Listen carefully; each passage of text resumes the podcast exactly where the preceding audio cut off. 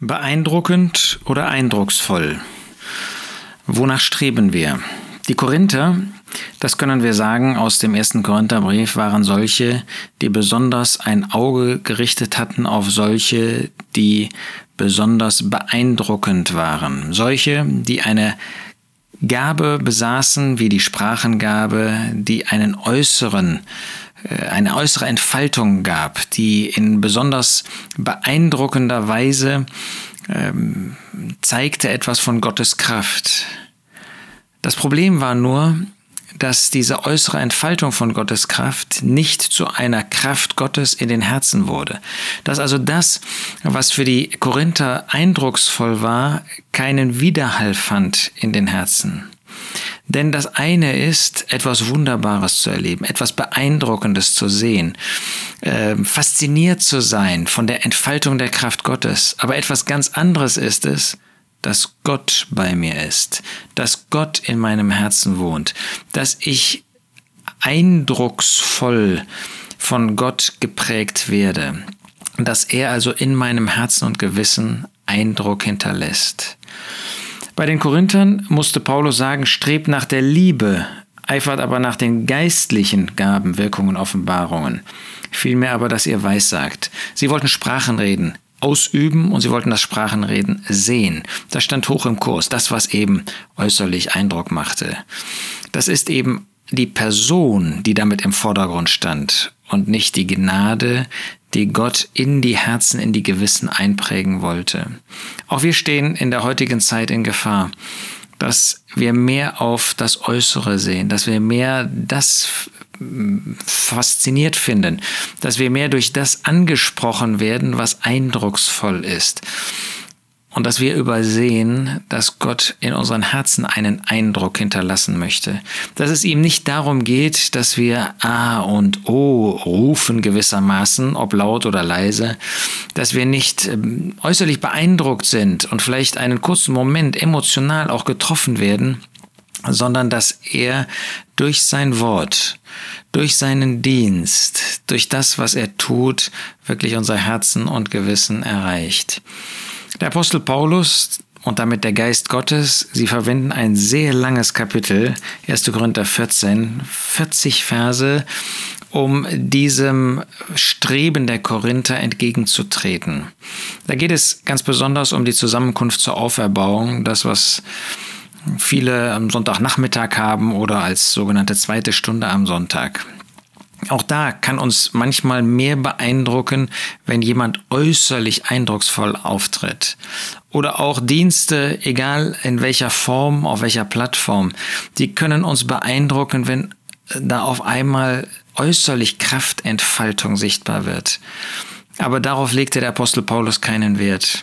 Er kam deshalb auch nicht mit Rhetorik, er kam nicht mit Mitteln, sagt er in 1. Korinther 2, die äußerlich eindrucksvoll waren, sondern ihm ging es darum, dass der Geist Gottes auf das Herz, auf die Seele, auf die Gewissen etwas schreiben konnte. Ihm ging es darum, dass wirkliche Erbauung Ermahnung und Tröstung 1. Korinther 14, Vers 3 stattfand. Er wollte nicht, dass sie beeindruckt waren von dieser Kraftentfaltung und wahrscheinlich gab es nirgendwo eine stärkere ähm, Entfaltung dieser übernatürlichen Kraft, konnte man nie diese übernatürliche Gabe bewundern letztendlich als in den Versammlungsstunden der Korinther.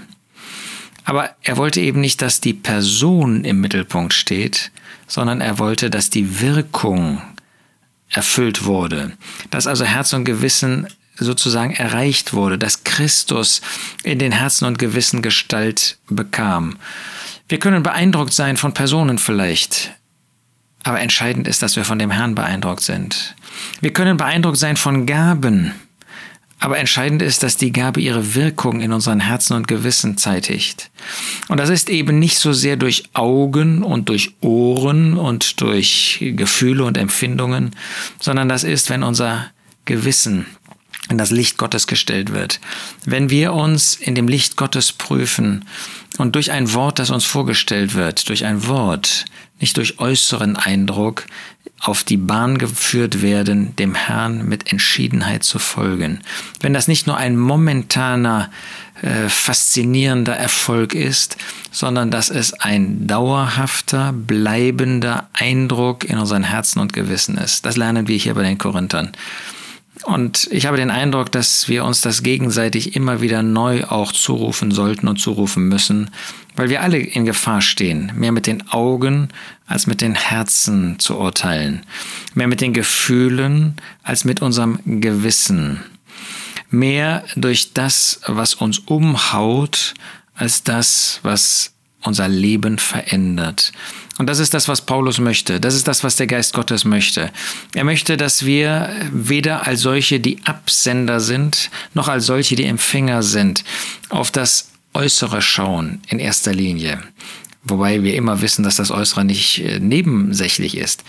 Aber dass unsere Augen auf den Herrn gerichtet wird, nicht auf Menschen. Dass unser Auge und unser Herz auf das Wort Gottes gerichtet wird, nicht auf das, was jemand sagt oder tut. Und dann wird unser Herz auch recht stehen. Es ist beeindruckend, dass Paulus in Kapitel 14, Vers 5 sagt, dass er sich freut. Ich wollte aber, dass ihr alle in Sprachen redetet. Er äh, schiebt ihm keinen Riegel vor, ja, er ist kein Ordnungspolitiker, ähm, der sagt, das, das darf alles nicht. Aber er wünscht viel mehr, dass sie weissagten. Er möchte, dass diese innere Wirkung in den Herzen der Korinther erzielt wird und dass jeder, ähm, der einen Dienst tut, darauf sieht, dass die Liebe tätig ist, dass das Wohl, der Nutzen wirklich bei den Empfängern zu ähm, finden ist und bewirkt wird und nicht, dass einfach nur eine Bewunderung ausgesprochen wird. Lasst uns darauf achten, sowohl als solche, die einen Dienst tun, als auch solche, die einen Dienst empfangen. Beides gilt jedem von uns. Wir können den Herrn ehren, wenn wir in unseren Herzen und Gewissen handeln, reden und empfangen. Das wünsche ich dir und mir für die vor uns liegende Zeit, dass wir mit den rechten Maßstäben des Wortes Gottes da umgehen.